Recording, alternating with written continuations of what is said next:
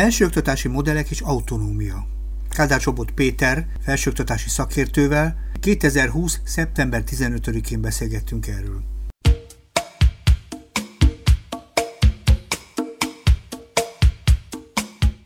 Egy nehéz témával kezdünk, tulajdonképpen olyannal, ami már legalább három éve tart, csak valahogy most okozott gondot tulajdonképpen.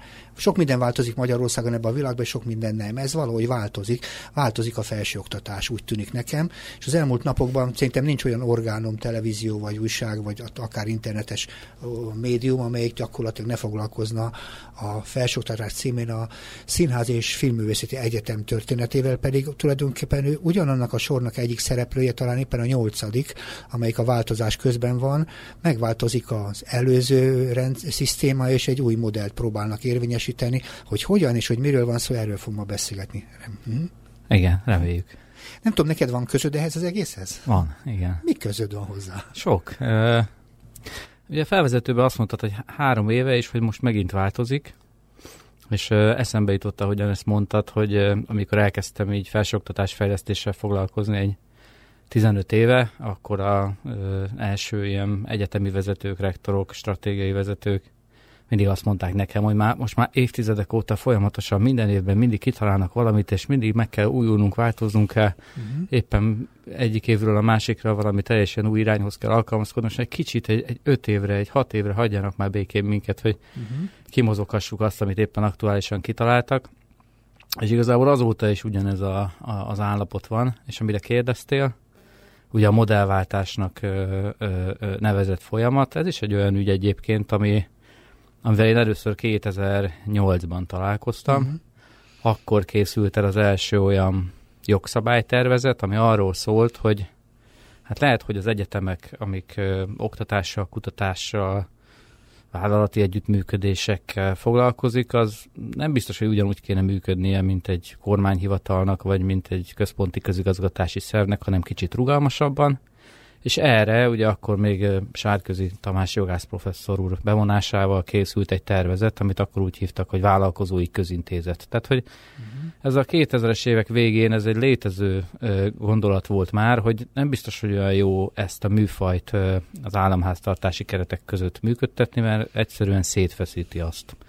És igazából... De én, hogyan én... feszíti szét? Mert szerintem én laikus vagyok, és én nem vagyok gyakorlott ebben a dologban. Honnan? Hogy feszíti szét? Hát van költségvetése, van önálló működése, mi feszíti szét? Az egésznek egyrészt a logikája és a szabályrendszere. Ugye ezeknek a, a, az egyetemeknek igazából olyan szabályrendszer szerint kell működniük, amik, amik a központi közigazgatásra vannak kitalálva. Vannak olyan törvények, amik nem a felsőoktatási szektorra, hanem az államháztartásra, a közalkalmazotti jogviszonyra, a költségvetési számvitelre vonatkoznak, amik generális szabályok, és egy kórháznak, egy kormányhivatalnak, egy minisztériumnak ez szerint kell működni. Uh-huh. De egy egyetem élete az nem illeszthető teljes mértékben ezekhez a szabályokhoz. Mondjuk mondok egy példát. A, az egyetem egy, egy alapvetően egy teljesítményre épülő, azt elismerő ö, konstrukció kellene, hogy legyen. A Mégis, egyetem? Igen. Uh-huh. Mégis ugye egy közalkalmazotti foglalkoztatási logikában, ami ugye arra épül, hogy az állam egy biztos tartós egzisztenciát biztosítson, igazából mindenkinek attól nő a fizetése, hogyha minél több időt tölt el közalkalmazottként, uh-huh. közalkalmazotti foglalkoztatottként. Természetesen az egyetemi oktatóknak mondjuk kell bizonyos minőségi kritériumoknak megfelelnie, de ezen belül is egyébként a besorolásuk az nem a teljesítménye, hanem a közalkalmazottként eltöltött idővel arányosan bővül. De egy másik példát hadd mondjak, mert szerintem ez, ez egy kicsit közelebb visz minket a modellváltás lényegéhez is, meg a félértésekhez is. Uh-huh. Azért a, a magyar egyetemekkel eddig sem az volt szerintem a lényegi probléma, hogy nem tudom, hogy ne képeznének elég jó operatőröket, vagy színészeket, vagy, vagy designereket, vagy, vagy orvosokat. orvosokat. Uh-huh. Tehát nyilván ezt is lehetne jobban csinálni, de messze sokkal jobb szakembereket képzünk, mint ahogyan ezek az intézmények működnek. Tehát nem az a baj, hogy nem jó operatőröket képzünk, hanem az, hogy egy kamera beszerzése az ö, három hónapig vagy négy hónapig tart, és három bizottságon, négy hivatalon, és nem tudom én hány jogászon kell átmennie, mire meg tudják venni az intézmények. Tehát uh-huh. sokkal inkább a működésnek, ö, ö, mondok egy másik példát, mondjuk nem tudnak egy három éves tartós együttműködési megállapodást kötni egy piaci szereplővel, mert az államháztartáson belül tilos az úgynevezett éven túli kötelezettségvállalás. Mhm, értem. Tehát, hogy van egy csomó olyan tév, vagy nem tudom, elfogy a laborban a vegyszer, ugye ez a tipikus példa, és uh-huh. akkor be kell szerezni azonnal, és azt kell beszerezni, és ugyanazt, ami tudod, volt. Az a baj, hogy én most egy alapítványban dolgoztam, én vezettem egy alapítványi szervezetet jó hosszú ideig. Én tudom, hogyha én például valamit be akarok szerezni, alapítványként is beszerzési eljárást kell lefolytatnom, vagy közbeszerzését attól függ, hogy mekkora értékről van szó. Tehát ez az a, a tulajdonostól független létező szabály ebben az értelemben. Tehát, hogyha megváltozik mondjuk a gazdi, ettől még a, a számviteli kötelezettségek, vagy ez az egész eljárás nem változott. Ú, ez bonyolult, tehát az, hogy, az, hogy a közbeszerzés önmagában a logikájában nem lenne baj, azzal a móddal, ahogyan ez működik, azzal nagyon sok baj van, és Ezt ez élhetetlenné teszi. Uh-huh. És igen, a modellváltásnál például amikor ez elindult, akkor az egyik nagy ígéret az volt, hogy ez alól megszabadulnak a, az egyetemek, akik modellt váltanak, egyébként nem szabadulnak meg tőle, Ezt ez mondom. kiderült, tehát hogy a közbeszerzés alatt maradtak egyébként, de szerintem ez, ez egy száraz és uncsi téma, tehát hogy a magáról a közbeszerzés, hogy ezzel mi a probléma, erre mindenképpen nevezzünk el, de ez alól egyébként nem, nem sikerült az intézményeknek kijönniük, és ez velük maradt, két ok miatt is. Egyrészt azért, mert az, hogy közbeszerzés van, az két dolog határozza meg. Egyrészt az, hogy mi az intézménynek a státusza. Ha költségvetési szerv vagy, akkor közbeszerzel bármit csinálsz. Ugye ez alól még megmenekülhettek volna, nem menekültek meg. De a forrás is meghatározza. Tehát ha te közpénzt használsz fel, akkor is közbeszerezned kell. És viszont ez, ez, a, ez viszont megmaradt. Ezt akartam finoman mondani, Persze. de most nem akarok ebben ki megakasztani, mert azt mondtad, hogy végül is azt próbáld összerakni, hogy mi indokolja magát a modellváltást, mert ugye erről szól a dolog, mert egy nagyon nehézkes államháztartási struktúrában ugye az egyetemek nem igazán maradnának meg, ez volt az alapgondolat, ugye ebben az értelemben, és nem feltétlenül ez a magyarázat, hogy mitől kell megújulni, de ez egy nagyon fontos szempontja a változásnak. Hm? Én, abban, én abban hiszek, hogy egyetemet jobban lehetne működtetni államháztartási kereteken kívül, mint azon belül. Uh-huh. Sokkal kevésbé hiszek abba, hogy ezeket a kereteket államháztartáson belül csak az egyetemekre specifikusan meg lehet úgy változtatni, hogy mégiscsak akkor rájuk legyenek kivételes szabályok, mint az, hogy egyébként egy, egy külön ö, jogi szervezeti típust hozunk létre, uh-huh. és ö, ez szerint működtetjük őket. De ez még egyszer mondom, hogy ez az alapgondolat, ami egyáltalán nem új, és még azt is mondhatjuk ugye, hogy ideológia semleges gondolat, hiszen 2008-ban másmilyen színezetű kormány volt, és mint most, és mind a kettőnek eszébe jutott egyébként ez a konstrukció. Nyilván a forma gyakorlat kivitelezése az azért rejt magában olyan ellentmondásokat, amitől maga az alapgondolat az azért ö, ö, kétséges megítélésűvé válik. Hát ez az én kérdésem, hogy tulajdonképpen mit ezzel a baj, mert hogyha a modellt váltunk, ugye csak a gazdát váltjuk ebben a dologban, meg a struktúrát váltjuk. Ugyanakkor ugye az a fontos, hogy egy egyetemen gyakorlatilag magas színvonal oktatás legyen, fontos tudományos élet, ha úgy tetszik kiemelkedő tudományos élet, és ennek a végén tulajdonképpen valami olyan fajta társadalmi felelősségvállásra képes ö, polgári jelenjen meg, aki képes vezetni, képes irányítani, képes megemelni azokat a társadalmi folyamatokat, amit a felkészültség alapján megteremt neki az egyetem, vagy a felkészítés maga. Uh-huh. Abszolút igen, de a, ugye az eredeti gondolat is, ahonnan indultunk, az, az nem, ar, nem onnan indult el a modellváltás, hogy át kell alakítani az intézményeket, mert borzasztóan rossz a képzés, ami ott történik, hanem át kell alakítani ezeknek az intézményeknek a jogi státuszát, mert rendkívül kényelmetlen az a kabát, amiben működni kell, és ez már akadályozza a minőséget, ez a kabát. Uh-huh. Mégis, hogyha megnézzük a folyamatokat, amik zajlanak, és ugye itt akár beszélhetünk az SZF-ről is, ott érdekes, hogy az egésznek a narratívája az nem ez, hanem pont egy szakmai narratíva van, tehát arról van szó, hogy modellt kell váltani, mert hogy nem jó az egyetemnek a szakmai minősége, uh-huh. és ezen kell változtatni. Tehát, hogy egy kifordított logika érvényesül, uh-huh. és ez okozza szerintem, vagy azt gondolom, hogy alapvetően ez okozza a a, a látható feszültséget, ugye vannak nem látható feszültségek is egyébként ebben a, a modellváltásban, de a látható feszültséget az okozza, hogy a szakmai autonómiába gyalogol bele a fenntartó váltás, uh-huh. annak ellenére, hogy egyébként fenntartót váltottunk, és nem egyetemet. Tehát uh-huh. az mhm. egyetem maradt, ami volt, az uh-huh. egy létező jogi személy, az uh-huh. egyetemként működik most is, uh-huh. megvan a maga KSH kódja és besorolása, ez semmit nem változott, csak a fenntartó változott, egy minisztérium helyett most egy alapítvány lett, egy kuratórium a fenntartó. Mégse arról beszélünk, hogy ez a fenntartó az hogyan tudná jobban biztosítani az egyetemeknek a működési környezetét, amiért ők felelősek, hanem a fenntartó elkezd tulajdonképpen az egyetem helyett az egyetem szakmai, szakmai területével foglalkozni, pedig nem ez lenne feltétlenül az ő dolga.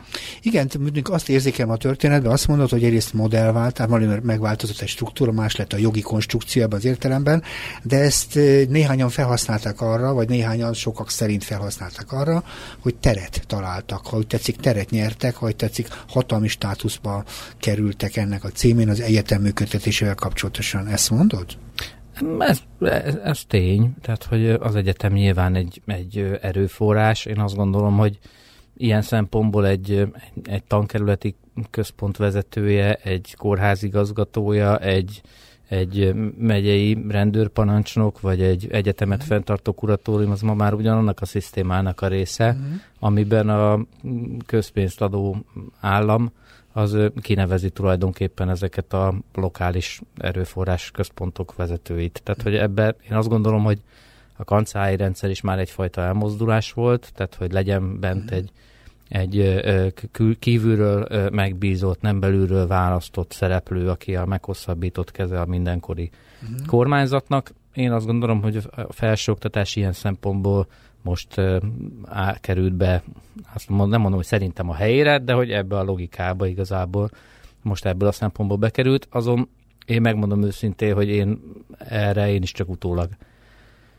gondoltam, hogy én is az, ugye volt egy ilyen ö, ö, terv a folyamatban, hogy azért a modellváltott intézményeknek lesz és lehet ráhatásuk arra, hogy az ő fenntartói testületeikben majd kik fognak bekerülni. Ugye erre minden intézmény kapott minden intézmény vezetése is kapott felkérést a ITM-től, hogy mondjanak ö, ö, olyan szaktekintélyeket, vállalati szakembereket, akik kötődnek az ő szakmai területükhöz, akik, akiket szívesen látnának egy ilyen kuratóriumba, és mondtak is számos nevet, és ezek közül egyébként azt lehet látni, hogy azokban a kuratóriumokban, ahol, ahol ö, talán kevéssé hallat tódnak feszültségek, ott vannak is egyébként olyan kuratint, ahol az intézmények javasoltak.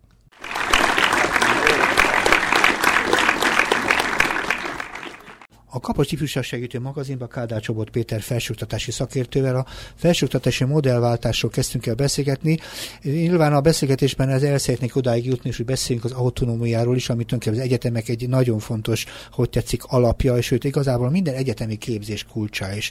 Nem csak az egyetemi képzés, szerintem minden szakmai munkának kulcsa, hogy autonóm körülmények között lehessen működtetni, és itt beszéltünk a, ebben az előző körben nagyjából arról, hogy az a, az a modellváltás, az a felsőoktatás változtatása régóta mozog a levegőben, tehát az nem egy utolsó, utolsó fél évben született kísérlet, ez az a történet. Nyolc egyetemet érít most már ez egész történet. Ebből a leghangosabban most itt a Színház és Filmművészeti Egyetem körüli történetekről tudunk beszélgetni, és itt tulajdonképpen azért is, mert itt összecsúszhatott két dolog, amit itt a Péter mondott az előbb. Egyrészt a jogi struktúra megváltoztatása, másrészt egy ilyen szakmai, nem is tudom minek hívják, szakmai feszítés, hogyha egymásnak feszülés, így is lehetne fogalmazni, és akkor akkor nem foglaltam gyorsan állást, pedig egyébként van nekem is gondolatom erről az egész történetről, de esetre ez a küzdelem most is tart. És azt kéne megérteni tulajdonképpen, hogy mi történik ebben az egész változásban, és tulajdonképpen mi a baj ezekkel a történetekkel, vagy jól működött, a többi kifogástalanul, csak a Színház és Főnyisztő Egyetemen nem működik. Szóval hadd kérdezem, hogy ez a többi hét dolog, ugye legelőször volt a Corvinus, utána több kisebb-nagyobb egyetem, körül simán lezajlottak ezek a jogi átalakulások? Én megint ugye, tehát hogy egyrészt ezeknek még nincs végük, másrészt, bár akkor is, hogyha volt ugye ez az augusztus elsőjei határdátum, ami ugye elvileg hat intézmény ezen átugrott, ugye még korábban volt a Corvinus Egyetem, és még majd jön egy januártól ugye ez az Egyesített Agráregyetem, uh-huh. tehát nem, nem minden egyszerre történik meg és azzal, hogy jogilag megtörténik, elkészülnek szabályzatok, SMS-ek, alapítókiratok, hatályba lépnek megszavazott törvények, ezzel persze proforma történik valami az intézményekkel, és látjuk az SZF-nél is, hogy ezek tényleg neuralgikus helyzetek, de azért ez egy, ez egy nagyon hosszú folyamat még, amíg ezek így végbe mentek. De nem ezt kérdezted, hanem az, hogy máshol mennyire zöggenőmentes ez a folyamat. Én azt gondolom, hogy ugye máshol nem lát, látjuk azt, és nem hallatszik az, hogy a, a, az új fenntartó kuratóriumok ennyire határozottan, mélyen szakmai kérdésekbe gyalogolnának bele az uh-huh. általuk fenntartott egyetemek tevékenységébe. Uh-huh. Egyrészt erre talán még idő sem volt, hogy erre kiforják magukat, hiszen augusztus 1-ével beiktatásra kerültek, mindenki elmegy nyaralni, most pedig kezdődik egy újabb ilyen fél karanténos hibrid hmm. tanév. Tehát igazából most kezdik el a tevékenységüket ezek az intézményfenntartó kuratóriumok. Nincs, igazából nincs egy olyan erős standard, ami, ami, ami nagyon pontosan leírná azt, hogy a intézmény fenntartói feladatok azok valójában mit jelentenek. Persze van egy jogszabály, mert le van írva, hogy mi egy intézmény fenntartónak a feladata, mi a döntési hatásköre, miben dönthet ő, de hát tudjuk, hogy egy döntés megszületése is sokféle lépésen mehet. Azt elő lehet készíteni, abban a kapcsolatban lehet javasolni, azt uh-huh. lehet véleményezni, azt a végén meg lehet hozni. Nagyon sok múlik azon, hogy milyen folyamatot építünk fel rá, hogy hogyan kommunikálunk, hogy ebbe bevonjuk-e a másik felet, vagy nem. Azért az látszik, hogy a kuratóriumok többségében vannak olyan szereplők, akik kötődnek az adott intézményekhez, is, szó szerint is, vagy korábban ott tisztséget vállaltak, vagy évek óta foglalkoznak az egyetemmel és segítik az ő működésüket.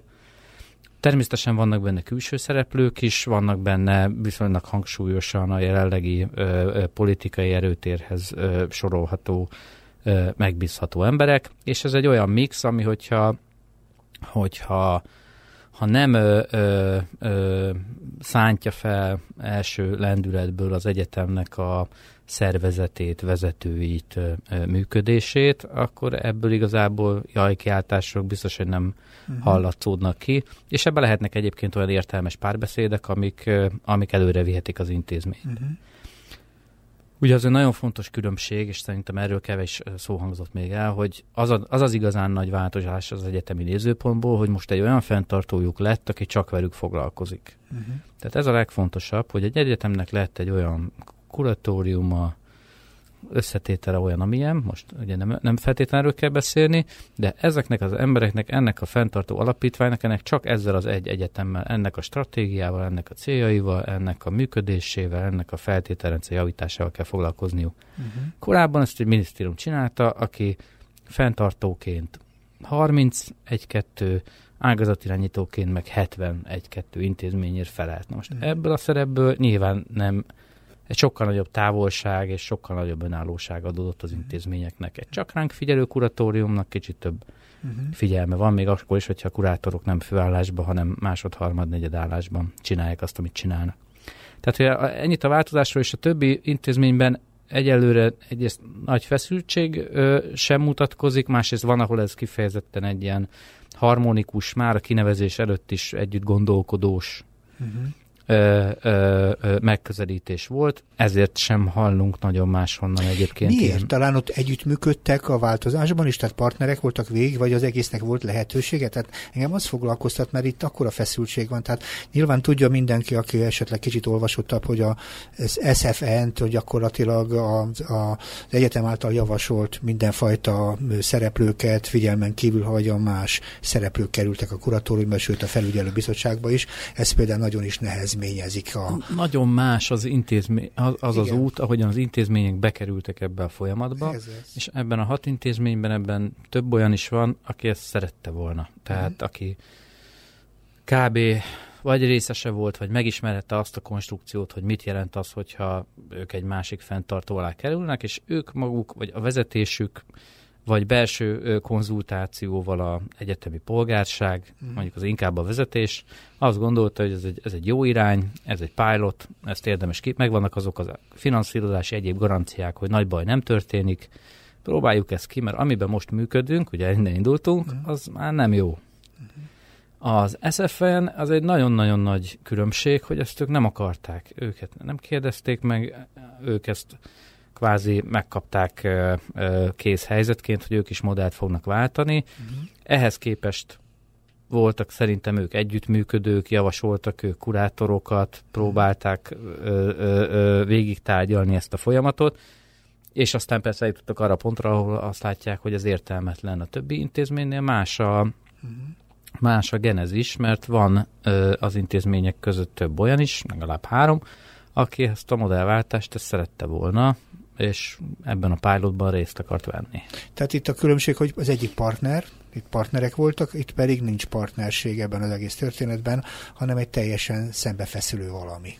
Hát ebből, ebből adódóan, hogy nem volt közös előkészítés, nem volt partnerség, így talán ez is egy helyzet, kész, kész helyzethez vezetett, hogy a kuratóriumot is igazából megkapták személy összetételébe. Uh-huh. Tehát összességében, hogyha ránézünk, akkor az egyetemnek és az új fenntartónak nincs érintkezési pontja, nincs uh-huh. olyan felület, ami ezt, az, ezt a szükségszerű, azért egy fenntartó nem tud a fenntartott intézménye nélkül vagy ellenében működni. Uh-huh. Ez viszont is igaz, tehát egy, bár ezt nem, ezt, ezt nem biztos, hogy ez végig van gondolva, lehet, hogy igen, tehát egy egyetem lehet egyébként, hogy tud bizonyos ideig működni amúgy a fenntartójával ö, ö, ö, nem kifejezetten harmonikus viszonyban is, tehát, hogy ez itt nincsen meg az, a, az az együttműködési kapocs, amitől ez egyébként ki tudná forni magát. Érdekeset mondta az előbb egyébként, és ehhez is kapcsolódik, hogy a kuratóriumok szerepe sem tiszta sok esetben, mert ugye a, a kezelik gyakorlatilag a, a célnak rendelt vagyont fogalmazok nagyon finoman, tehát hogy ez mekkora szakmai mozgásteret jelenti, hogy maradna ezek az egyetemekben, megmaradtak-e a szenátusok, amit gyakorlatilag a szakmai munka irányítására szolgáló testületek, mint tudomásom szerint nem tudom, hogy ez, ez a kettő hogy viszonyul egymáshoz, hogy mennyire tud szakmailag ebben a dologban például mozgásteret érezni egy döntéshozó. Sokan azt mondják ugye, hogy a, aki fizet, az húzza, annak húzzák a zenét, vagy hogy van ez az egész történet? Úgyhogy, van ilyen, igen. Igen, igen.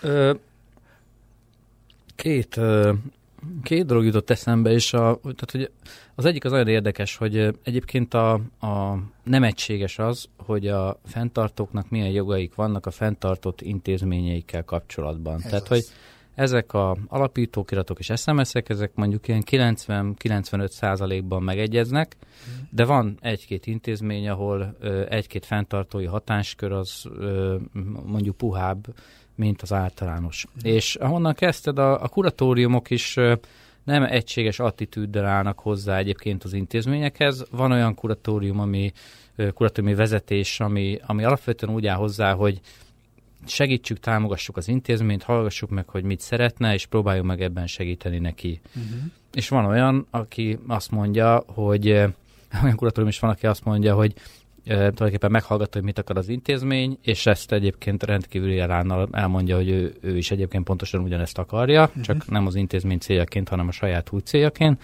És egyébként pedig van olyan is, aki, aki ugye az SZF-én, aki gyökeresen mást mond, és erre is helyezi a hangsúlyt, hogy mást kell csinálni, mint ami van. Uh-huh. Az, hogy ami van, az, azt struktúráltan értékeljük, vagy egy stratégiai alkotás keretében feldolgozzuk, az nem, hanem van egy, egy kinyilatkoztatásszerű, ö, ö, teljesen új.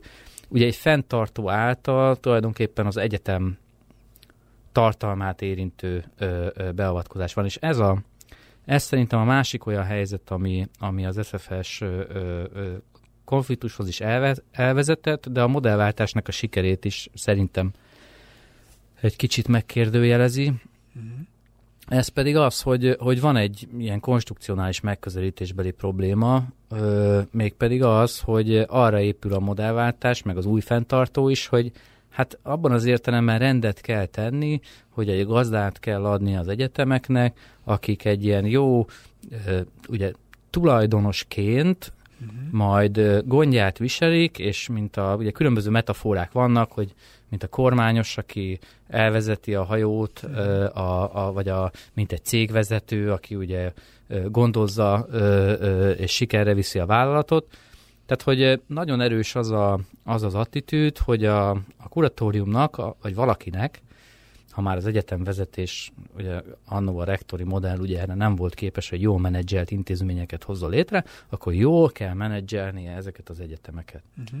Kvázi az autonómia témát azt leszűkítik egy kicsit így a szakmai képzés, már-már a, a középfokú oktatás, tehát hogy a tantermen belül azt csinál a tanár, amit Tehát, hogy már-már itt tart, de hogy az, az a szakmai autonómia, hogy mi történik a kurzuson belül. Uh-huh. És szerintem ez az a, ez az a megközelítésbeli ö, ö, helyzet, ami a kuratóriumok saját belátásán múlik, hogy vagy eleve belátják ezt, hogy az egyetem az nem ez a műfaj, tehát hogy az egyetem az nem egy cég, uh-huh. mert hogy az egy egyetem, egy tök más logikai és motivációs konstrukció, mint egy vállalat, hogy ennek nem, ez nem egy kormányozható valami, ez nem egy, nem tudom én, egy versenyautó, vagy egy motorcsónak. Ugye vannak háborús hasonlatok is, de hogy ez nem egy, nem egy megfelelően irányba állított dandár, amit hogyha előre küldünk, akkor majd célt fog érni, és el fogja foglalni a megfelelő fegyverzettel az aktuális rangsort. Uh-huh. Mert az egyetem az nem egy ilyen műfaj. Az egyetem, én e- ezt a hogy mini metaforákkal írjuk le azt, ami, aminek az értelmezése nem biztos, hogy exakt. Én direkt ezt a kicsit szélsőségeset találtam ki, hogy az egyetem az olyan, mint egy, egy, egy nagyon jól megkonstruált játszótér, ami, ami, ami igazából egy olyan hely, ahol fel van, fel, felépítődött egy olyan ö, játékpark, ahol mindenki nagyon szívesen megy be. A legjobb arcok a lakótelepről oda le fognak menni, és oda fognak járni, belakják, és egy tök jó közösségi tér lesz, és összekovácsolja a, közösséget. Természetesen, hogyha erre a játszótérre, nem tudom, kiírjuk, hogy a csúszdán nem tilos lentről fölfelé menni, és nem lehet állva hintázni, csak ülve, és mindenféle szabályok vannak, és ezt be kell tartani, akkor ugye a jó arcok nem fognak oda jönni, azok fognak oda menni, akik, akiket nem zavar, hogyha csak egyféleképpen lehet ezeket az eszközöket használni. Uh-huh. De hogy egyetem elkanyarodva a, mindig béna metaforáktól, hogy egy, egy egyetem akkor fog tudni jól működni, és nem látunk olyan világszínvonalú egyetemet, amit egy nagyon meghatározó, vaskezű szupermenedzser vezetne, hanem minden élvonalbeli egyetem az arról szól, hogy megpróbálja az autonómiájával, az alkotó szabadságával, a kreativitásnak teret nyújtó kvázi vezetetlenségével oda vonzani azokat a, azokat a szellemi nagyságokat, akik ezeket belakják, ezeket a, uh-huh. ezeket a tereket, és ott alkotnak vagy ők maguk, vagy különböző szakmai csapatokba és a hallgatókkal együtt. Az egy illúzió szerintem, hogy egy egyetem akaratból, vagy ilyen top-down menedzselt logikából jó lesz. Uh-huh. Erre egyébként itthon is van példa, hogy az akarattal, pénzzel, erőforrással, még monopóliummal megtámogatott egyetem sem tud évtizedes távlatban mondjuk egyről a kettőre lépni, mert nem abból lesz ez jó. a fontos, amit mondasz, hogy végül is, hogy bármilyen feltételt teremtünk, mennyire képes szuverén működésre öntörvényi működésre, az egyetem logikájának megfelelő működésre egy egyetem. Én azt tudom, hogy például egy-két nyugat egyetemnél még, még a rendőr sem mehet be az egyetemi kampuszokra, ott belső struktúra, belső védelem van, belső rendszer van, de hogy, hogy az az egyetem, amelyik tulajdonképpen bármilyen módon, ilyen módon létrejön, mennyire képes például szabadon már a szakmai, a tartalmi szempontból szabadon működni, a diákokkal együtt működni, és a legfontosabb célokat, a tanulást, illetve a tudományos munkát azt a maximumra fölvinni. Tehát ennek a szabadsága és ennek a garanciája az igazi kérdés, hogy ezek, az, ezek, a, ezek a változások ezt megteremtik-e, vagy ezt tulajdonképpen jók-e erre a szabályaik? Én, én, én azt gondolom, hogy ebben, ebben ezért van konstrukcionális meg értelmezési probléma, mert szerintem egy ha valamiben változás kéne, akkor fenntartói oldalról az a, akkor az az, hogy kéne egy olyan fenntartó, aki egyetem specifikusan képes lehetőséget és környezetet teremteni ahhoz, hogy egy adott egyetem adott szakterületén olyan környezet jöjjön létre, amitől ide jönnek a legjobbak, a legjobb hallgatók, a legjobb oktatók, vagy a térségből, uh-huh. vagy az országból, vagy, vagy Európából, vagy a világról. De nem ezt csináljuk, tehát hogy ez, ez elképzelhetetlen szerintem egy, egy, egy MIT-n, vagy egy, egy Kolumbia Egyetemen, hogy odahívunk egy szupersztár, nem tudom én, oktatót, hogy emeljük a színvonalat, és megmondjuk neki, hogy mit csináljon. Hát ez pont fordítva működik, ez úgy működik, hogy odahívjuk, és megmondjuk neki, hogy ha ide jössz, és megmondod, hogy mit szeretnél csinálni, akkor nagyon örülnénk, és megfinanszíroznánk neked pár évig, hogy itt kiteljesedjél, nem tudom én, intézetvezetőként, vagy dékánként, és kérlek szépen, hogy csináld, amit szeretnél, békén fogunk hagyni, hoz eredményeket, meg fogjuk mérni, tehát van egy nagyon erős teljesítmény uh-huh. kontroll rajta, de az irányításban nincs szó arról, hogy egy szuper mindentudó háromfős vagy ötfős testület, főleg az egyetemen kívülről majd megmondja, hogy mi legyen az irány.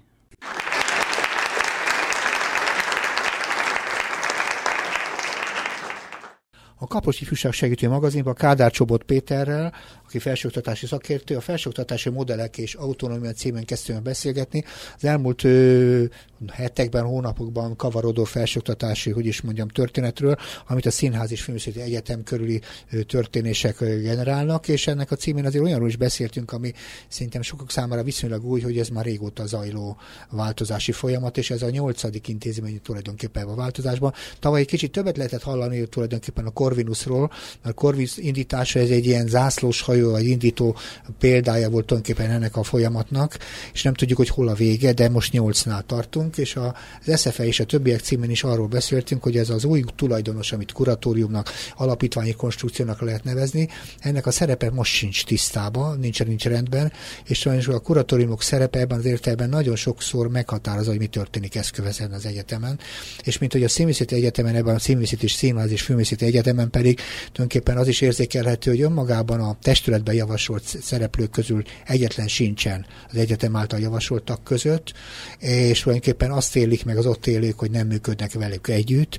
Ez például alapvetően befolyásolja mostani folyamatokat, és valahogy a te példádban a többiek azért voltak viszonylag kevésbé ilyen ütközetteliek, mert ott, ott közös akaratból, együttműködésből, egymás szempontjainak viszonylagos figyelembevételéről tudunk beszélni, és ez a kettő eléggé kontrasztos egymással szemben. Abszolút, tehát hogy a többi modellváltott intézmény között is van olyan, akinek a kuratóriuma nem tudom, teljes egészében egyezik azzal, amit az egyetem javasolt, van, ahol uh-huh. ugye vannak benne volt és jelenlegi rektorok, uh-huh. tehát hogy van, ahol tényleg a, olyan, olyan külső személy van bent, aki egy, egy, egy nagy vállalat vezetőjeként eddig is az egyetemi kapcsolattartással volt felelős, és oda-vissza ismeri az intézményt. Tehát, hogy tényleg nagyon eltérő ö, ö, ö, konstrukciók vannak. Egyébként a Corvinuszé is, mint első fecske, egy kicsit ö, ö, egyrészt eltérő ö, konstrukció volt, ugye ott is azért benne van a rektor a fenntartó szervezetben, ami érdekes ö, konstrukció, bár nem rektorként van benne egyébként, hanem magánszemélyként, uh-huh. tehát hogy ez is egy ilyen kicsit érdekes helyzet. És egyébként a Corvinus ö, ugye ő egy, egy fél évvel évvel a többi modellváltott intézmény után jár, és egyébként ők is egy nagyon érdekes ívet írnak le, már hogyha ezt egy ívnek lehet már tekinteni, de legalábbis ez egy görbül. Ugyanis azért ott is a maga a modellváltásnak az előkészítése, hogy hogy fog kinézni ez a konstrukció, mi lesz ez az új fenntartó, ki lesz a tagja, az egyetem ugye nem javasoltat az egyetem egyébként senkit. Uh-huh. Tehát ott végig az volt az egyetemen belül kommunikáció, hogy hát ezt, ezt el fogja dönteni a, a minisztérium, a kormány, a, a döntéshozók, mi ezt meg fogjuk kapni készen, és akkor majd, hogyha itt lesz a kuratórium, na majd akkor ők majd megmondják, hogy hogyan kell. Tehát, hogy ott, ott is igazából ez a bevonás, ez, ez formál, formálisan volt ugyan rá egy konstrukció, ilyen mindenféle bizottságokkal egy idő után, de érdemi bevonás, egyetemi közösség, oktatói közösség oldalról, hogy hogyan működjön ez a konstrukció, ott sem volt uh-huh. egyébként, és bár létrejött ugye ez a, a, a modellváltás, az is látható füstel azért, ha nem is lánggal, mint most ez a látható füstel, végbe ment tulajdonképpen ez jogi folyamat, azért belül ennek is van egy ilyen érdekes íve, hogy ott is a kuratórium először egy ilyen hát én, én tehát mégis vállalom ezt, hogy elég voluntarista megközelítésből diktálta az egyetemnek az új szabályrendszert, ugye volt szó a szenátusi hatáskörökről, tehát uh-huh eddig ugye eldönthette a saját belső működését, most kapott egy SMS-t olvasgatni. Uh-huh. Tehát, hogy egészen, egészen más autonómia és, és önrendelkezési helyzetbe találta magát az egyetem döntéshozó szerepe és fóruma. És nem is volt olyan típusú ellenállás, mint az SZF-én, tehát hogy inkább ez, a, ez az, az úthenger elől elálltak szerintem így a uh-huh. egyetemi polgárok és azért az elmúlt fél év, év tapasztalata az egyre inkább most legalábbis egyelőre a belső kommunikáció szintjén kezd arra mutatni, hogy hát azért mégiscsak fontos ez a bevonás, azért uh, akkor kezdjünk el együtt dolgozni azon, hogy azért akkor csináljunk egy közös uh, uh, stratégiát, hogy, tehát hogy kezd változni egy kicsit a, uh-huh. a, a kuratórium is tanulja az egyetemet, uh, az egyetem is szokja a kuratóriumot, és úgy tűnik, hogy kezd valamiféle ö, ilyen, azt nem mondom, hogy egyensúlyi állapot, de ez a, ez a, a kezdő attitűd, ez kezd egy kicsit kisimulni. És vannak ott fórumok, amikor ezt le tudják folytatni, a, úgy tetszik a küzdelmet? Hát most ugye, lesznek. Mert ugye ez a fontos kérdés, hogy vannak-e olyan fajta terepek, ahol tulajdonképpen le tudják folytatni a vélemény különbségeket, egyeztetni tudják, tehát, és a döntés az közös, vagy közel közös lehessen. Mhm. Én, én most ugye, a, tehát igen, állítólag lesznek ilyen fórumok, Uh, és az elmúlt egy év, hát igen, még nincsenek meg, de hogy az elmúlt egy év szerintem azt igazolta, és ezt szerintem ugye ezért mondtam, hogy nincs egy, majd erre a zsinór vezetőre, vagy, vagy zsinór mértékre térjünk vissza, de, de igazából én azt gondolom, hogy bárki bármit gondolhat, és lehet bármekkora menedzser, vállalati szakember, egyetemi mm-hmm. ö, ö, ö, volt vezető, szerintem egy egyetemet az akarata ellenére, egy egyetemi közösséget nem lehet ö, se megreformálni, se átalakítani, se jobb útra téríteni, mm. se felfejleszteni. Tehát mm-hmm. Ez így biztos, hogy nem fog menni. Ez, ez arra jó, hogy akkor évekig birkózunk, és aztán ne történjen semmi.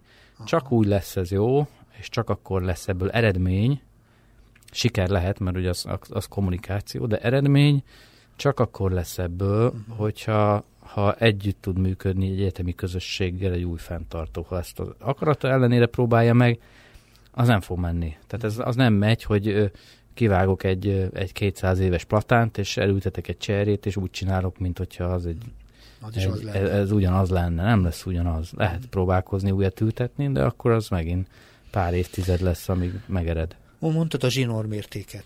Igen, az, ez nekem egy kedvenc ö, ö, példám erre, hogy Ö, ugye az angol száz felsőoktatásban vannak ilyen kuratóriumok, ott általában az a szokás, hogyha van egy új kuratórium, vagy egy új kuratóriumi tag, lecserélik a bordot, akkor kapnak egy ilyen handbookot tulajdonképpen a kuratóriumi tagok, amiben szépen le van írva részletesen, hogy akkor uh-huh. mi a kuratórium, mi az egyetem, ki vagy te, uh-huh. neked mi a feladatod, neked mi a hatásköröd, te neked mivel kell foglalkozni, te miért vagy felelős, na ki a rektor, akkor ő miért felel, neki mi a dolga. Tehát, hogy van egy van egy olyan keretrendszer, amiben az újonnan érkezők is tudnak igazodni, és nagyjából azért a szerepek azok szépen körbe vannak írva. Hmm. Nálunk ugye eddig arra fókuszált a, fenntart, a korábbi fenntartó is, hmm. meg az intézmények is, hogy ezt így a, a, a, a kicsit megsürgetett jogi változásokat is szépen leprogramozza, de valahogy ezek az enyhébb mechanizmusok, ezek így hiányoznak. Tehát, hogy ezért mondtam azt, hogy most uh,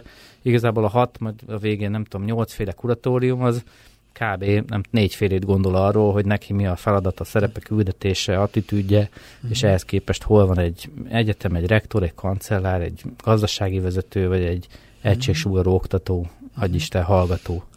Hadd kezdem tőled, itt két dolog, itt az autonómiáról is szeretném még beszélni, de egy kérdésem van, hogy az alapítónak ilyen tököd meg szint a mozgástere, mert itt azt hiszem megint van egy csomó félreértés. Az alapító tulajdonképpen egész életében felelős az alapításáért, amit ő tett, és ennek vannak bizonyos persze jogi korlátai, de nem, nem cselekvésképtelen. Kétféle modell ö, van most itt a, az érintett intézményi körben. Ugye azt ne felejtsük el, hogy ezek nem alapítványok, hanem ezek úgynevezett vagyonkezelő alapítványok. Uh-huh. Ez egy külön a modellváltás kapcsán létrejött új alapítványi konstrukció. Nem is tudom, mi ez, faj, vagy rassz. Igen. Igen. Tehát ez, egy, ez, egy, ez egyfajta alapítvány, ami pont abban különbözik egyébként lényegileg a alapítványtól, hogy az alapító az átadhatja az alapítói jogait az alapítványnak a vagyonkezelőnek. Ezt a normál alapítvány nem teheti meg, ott végig felelős marad az alapító. Itt viszont megteheti azt az alapító, hogy az alapító okiratban leírja, hogy minden alapítói jogot, a vezetők kinevezése, a tisztségviselők kinevezése, a, a működéssel kapcsolatos minden egyes ö, ö, alapító jogot, azt átruház magára a kuratóriumra, és onnantól kezdve igaz az, amit ö, ö, néha olvashatunk, hogy az alapítónak semmi köze, és semmilyen beavatkozási lehetősége nincs. Ez sem igaz, mert természetesen a, a kuratórium bármikor felajánlhatja az alapítónak, hogy vegye vissza ezeket. Tehát, hogy azért van visszafelé mozgástér, de hogy ez egy sajátosság az alapítványnak, és a Corvinus Egyetem az ilyen, uh-huh. tehát a Corvinus Egyetemet fenntartó ö, alapítványnak átadásra kerültek az alapító jogok, tehát ott a öt darab kurat, most már hat darab kuratóriumi tag, és három darab felügyelő bizottsági tag, és egy darab vagyon ellenőr, ők tizem, ők ténylegesen mondhatjuk azt, hogy ők kvázi visszavonhatatlanul ők tulajdonolják, uh-huh. privatizálják. Igen, tehát hogy ők tulajdonolják a Corvinus Egyetemet, és az ő fenntartói jogai fölöttük rendelkeznek uh-huh. mindennel. Az összes többi esetében uh-huh. az alapítókiratban nem ez van, hanem az, hogy az alapítói ö, jogok megmaradnak az alapítónál, tehát ebből a szempontból ugyanolyan, mint egy normál, mint egy normál alapítvány, igen, azzal, hogy van egy kitétel a törvényben, hogy ezt egyébként, ha ha, ha szeretné majd egyszer átadni, akkor átadhatja. Tehát magyar azt is jelenti, hogy a kuratóriumot visszahívhatja az alapítvány alapítója, magyar az állam. Most még vissza az SZF-nél is, csak azért tegyük, tegyük a helyére. De menjünk vissza az autonómiára, tehát hogy hogyan biztosítható tulajdonképpen, hol érzik a diákok tulajdonképpen fenyegetve maguk autonómiát, függetlenségét például az SZF-nél is, és a többiek esetében is, hol garantálható, hogy hogyan lehet az egészet rendbe tenni, mert nekem pont az a gondom, hogy a fenyegetve érzi magát az összes diák ebben az egész történetben, és az alapítvány kuratóriumának képviselő és az, az állami képviselők meg azt mondják, hogy nyugodjanak meg, semmi baj nem, ez úgy fog működni, mint mindenkor másút, és a bizalom abszolút nincs a helyén, és teljesen érthető, hogy mindenki szorong ebben az egész történetben, de tegyük már helyre, mi itt a gond? Hogy lehet ebből a dologból kikeveredni? Hú, próbálom meg, meg, meg, meg, megúszni azt, hogy ilyen nagyon jogász, jogászkodós szövegmegfejtésbe menjünk bele, de szerintem a, az, az, egyik, az egyik ilyen viszonyítási pont az, az szerintem az, hogy mi volt a minisztériumi fenntartás alatt, és mi van most. Szerintem Igen. ez tök fontos, hogy miben más az, ami most történik, mint mhm. ami, mint ami ö, ö, egy minisztérium alatt autonómiája volt az intézményeknek, bár az se Bocsánat, volt már teljesen úgy teljes. más, hogy nem is tudjuk, hogy milyen ez a más, tudjuk, hogy olyan nem, mint hát ami igen, volt. igen, igen, igen, igen. igen. Szóval a, a korábbi rendszerben is, a felsőoktatási törvényben van egy, van egy felsorolás arra, hogy a fenntartó az miben rendelkezik döntési, miben rendelkezik jóváhagyási, vagy véleményezési jogkörrel. Mm. És ugye ezzel párhuzamosan van egy ezzel összefüggő szabályozás, hogy akkor az egyetem maga, leginkább a szenátusa, az miben rendelkezik döntési, javaslattételi, vagy éppen véleményezési jogkörrel. Uh-huh. És ezek azért párban vannak. Tehát amiben a szenátus dönt, akkor azt a fenntartó mondjuk jóvá hagyja, és akkor az olyan, mint egy ilyen áru megállító jog. Uh-huh. Vagy nem tudom, amiben mondjuk a szenátus nem tudom, javasolhat valamit a fenntartónak, mondjuk egy egy rektort, uh-huh. éppen hogyha megválaszt maga körül, akkor ő javasol, az azt jelenti, hogy csak az ő javaslatáról tud dönteni a fenntartó, ő maga nem tud saját maga döntést. Na, tehát hogy ez egy, ez egy körberajzolt konstrukció volt a korábbi ö, felsőoktatás törvényben, ez egyébként így volt a ITM-mel is, ugyanezek a fenntart, vagy volt ott is ez a fenntartó jogosultság, de a 71 darab intézményt irányító és a 31-et fenntartó minisztériumnak sose volt azért arra érdemi erőforrása, hogy egy egyetemi szenátus által elfogadott, eldöntött SMS-t, amikor beküldték neki észrevételezésre, akkor ő azt mondta volna, hogy nem, ott ki kéne javítani azt a bekezdést, mert izé. Uh-huh. Tehát, hogy erre nem volt kapacitás, megtörtént persze, hogyha valakinek az volt az érdeke, hogy szóljon, hogy az ott ne uh-huh. úgy legyen, de nem volt jellemző költségvetés, dettó, tehát a, lényegi kérdések, mennyi pénzből gazdálkodunk, hogy néz ki a szervezetünk, uh-huh milyen képzéseket indítunk. Tehát ezeket persze eldöntötte a szenátus, felküldték a minisztériumnak, és ott azt mondták, hogy nem mondtak semmit. Az esetek többségében, vagy néha azt mondták, hogy jó. Bólintottak, igen, igen. csöndesen. Amikor megtörtént a Corvinus Egyetemen a modellváltás, akkor a, az új fenntartó úgy értelmezte, hogy a jóváhagyás az döntés. Uh-huh. Mert azt mondták, azt mondták, hogy a kuratórium jóvá hagyja, hát ez igazából ugyanaz, mint hogyha a kuratórium döntené el, akkor ez legyen az, ugyanaz. hogy mi döntjük el. De ez nem ugyanaz. Hát de erről születtek jogi vélemények is, hogy a jóváhagyás az tulajdonképpen a jogi, nem tudom, milyen szempontból az ugyanaz a jogkör, mint a döntés, tehát ha azon vagy jóváhagyás, akkor a döntés, tehát, tehát hogy kialakult egy jogvita, és ezt úgy, oldott, úgy oldódott föl, úgy oldották föl, hogy megváltoztatták a törvényt, uh-huh. és egyértelművé tették, hogy lehet a magánintézményeknél, uh-huh. tehát nem az államinál, csak a magánintézményeknél, a modellváltottaknál köztük, meg a nem modellváltottaknál, ott lehetőség van arra, hogy a kuratórium döntsön ezekben a kérdésekben. Uh-huh. Magyarul a magánintézményeknél eltérhet a normál állami szabályozástól a fenntartó abba az irányba, hogy ezeket a neurologikus dolgokat, ezeket döntésként magához vonja. Ha már döntésként magához vonja, akkor igazából most az, hogy a szenátus ezt még előtte levéleményezi, meg javasolja, meg nem tudom, mit csinál vele, ö, ez már egy bizalmi kérdés, hogy ezt egy autonómia helyzetnek tekintjük, vagy nem. Uh-huh. Ez számos modellváltott egyetemet nem igazán zavar, uh-huh. mert azt mondja, hogy én, én bízok abba, hogy a kuratóriummal érdemi párbeszéd lesz, ő nem fogja nekem leírni, hogy én hogyan működjek, hanem jó, döntsön ő, én úgyis ugyanúgy elő fogom készíteni, ott van benne volt elő fogom készíteni, ott teszem, a szenátusra bevisszük, megtárgyaljuk az egyetemi fórumon, uh-huh. és bízunk benne, tehát nem, nem gondoljuk ezt egy rális veszélynek. Uh-huh.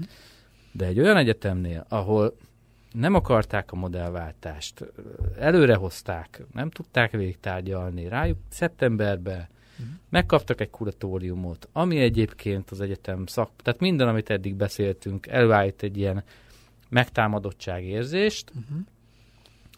ott ugye ugyanezek a jogosítványok egy más fénytörésbe látszanak, mert ott ugye akkor nem az van, hogy na, csináljuk együtt, és akkor nézzük meg, hogy mi lesz, hanem tényleg az a helyzet, hogy minden érdemi jogkör el, és higgyétek el, hogy nem fogunk vele visszaélni. Uh-huh. És hát ez egy bizalmi helyzet igazából. Tehát uh-huh. azt gondolom, hogy ha az a kuratórium úgy néz neki, hogy tegyük fel a legvalószerűtlenebb állapotot, az összes jelölt az SFS jelöltek közül kerül ki. Uh-huh. És egy ilyen kuratórium van, és ugyanez a standard jogi ö, alapító okiratos sablon készül el, amiben a fenntartó dönt a szelszemeszről, a költségvetésről, a beszámolóról, a vagyongazdálkodási tervről, a stratégiáról, uh-huh. és a szenátusnak ebbe csak javaslattételi, véleményezési, egyéb jogai vannak. Szerintem az is ugyanez az autonómia helyzet, tehát jogilag semmiben nem lenne más, de valószínűleg a megítélése és az egyetemnek a megélése, hogy az ő autonómiája milyen veszélybe van, uh-huh. az más lenne. Szerintem ebben az esetben is veszélyben van egyébként az autonómiája, mert ha Ugyan struktúrát így. építünk, akkor nem személy, tehát a kettő együtt uh-huh. áll, vagy nem, legalábbis együtt jár, az egyik a másik nélkül nem annyira működik, de hát megint csak ez a, ez a neuralgikus Nagyon izgalmasat mondasz, mert ha így van, akkor gyakorlatilag abszolút bizalmi kérdésekről szól mindvégig az egész történet. Ugyanakkor a másik oldalon meg teljesen egyetértek veled, hogy az autonómia ennek sokkal több biztosítékot kell, hogy jelentsen. Tehát ez a kettő egyszer egymás mellett nem fedi egymás magyarul. Simán átment volna, hogyha ő általuk választott mind az öt embernél, az az egész mostani helyzet, és már rég nem beszélnénk az SFA-ről, az a vélelmem, Ugyanakkor az egész autonóm probléma az ugyanúgy autonómia probléma tovább is fönnáll ezeknek az intézményeknek a kérdésében, amíg nem tisztul le a beüzemelt, amit te mondtál, hogy ilyen szerepek letisztulnak, és mindenki kapja ilyen szempontból a mozgásterét. Itt a szerepzavarok magától értetődően jelentkeznek pont azért, mert egészen különböző intézményekről van szó. Uh-huh. Hát abszolút, csak ez utólag egyes nem tudom, hogy hogyan lehet kifésülni, mert uh-huh. azt így nem látom magam előtt, hogy nem tudom, Csányi Sándornak, mint kuratóriumi elnöknek, vagy Aha. vagy az igazságügy miniszterasszonynak, vagy a külügyminiszter úrnak adunk egy handbookot, hogy hogyan kell viselkednie. Tehát, hogy ez így utólag nem tudom, hogy mennyire igen. Ö, ö, reparálható helyzet, és a bizalomhoz még egy fontos dolog, mert szerintem ez, ez, ez egy, hát ez, ez egy neuralikus dolog, szóval, hogy amellett, hogy, amellett, hogy ez ugye van is példa arra, hogy a bizalmi helyzet elő tud állni, és, és nincsen egyelőre belőle probléma, és az SZF-én pedig látjuk, hogy mivel nincs bizalmi helyzet, ezért nem tud működni ez a dolog, tehát hogy uh-huh. Szükséges, de nem elégséges feltétel a bizalom, uh-huh. azért a garanciák azok kellenének. De de az önmagában szerintem egy, egy, egy, egy probléma, hogy a mai magyar valóságunkban nem nem struktúrális helyzetekre, hanem személyi és bizalmi helyzetekre alapozzuk egy, egy rendszernek a működését. Tehát, hogy a visszakanyod az elejéhez, az egyetem, mint, mint szervezeti konstrukció, az attól egy ezer éves műfaj, uh-huh. hogy nem személyi feltételrendszerre épül, hanem egy jó kitalált autonóm döntéshozatali és működési struktúrára. Amitől ezek szerint a jó messze maradtunk még. Hát, vagy most már így hogy mondjam, még, még emlékeztet rá, de egyre kevésbé. Aha. Nagyon szépen köszönöm a beszélgetést, remélem, hogy izgalmas volt a hallgatóknak is. Nekem az volt, köszönöm szépen, és mindenféle földi jót kívánok neked. Szabandás köszönöm szépen. viszont hallották.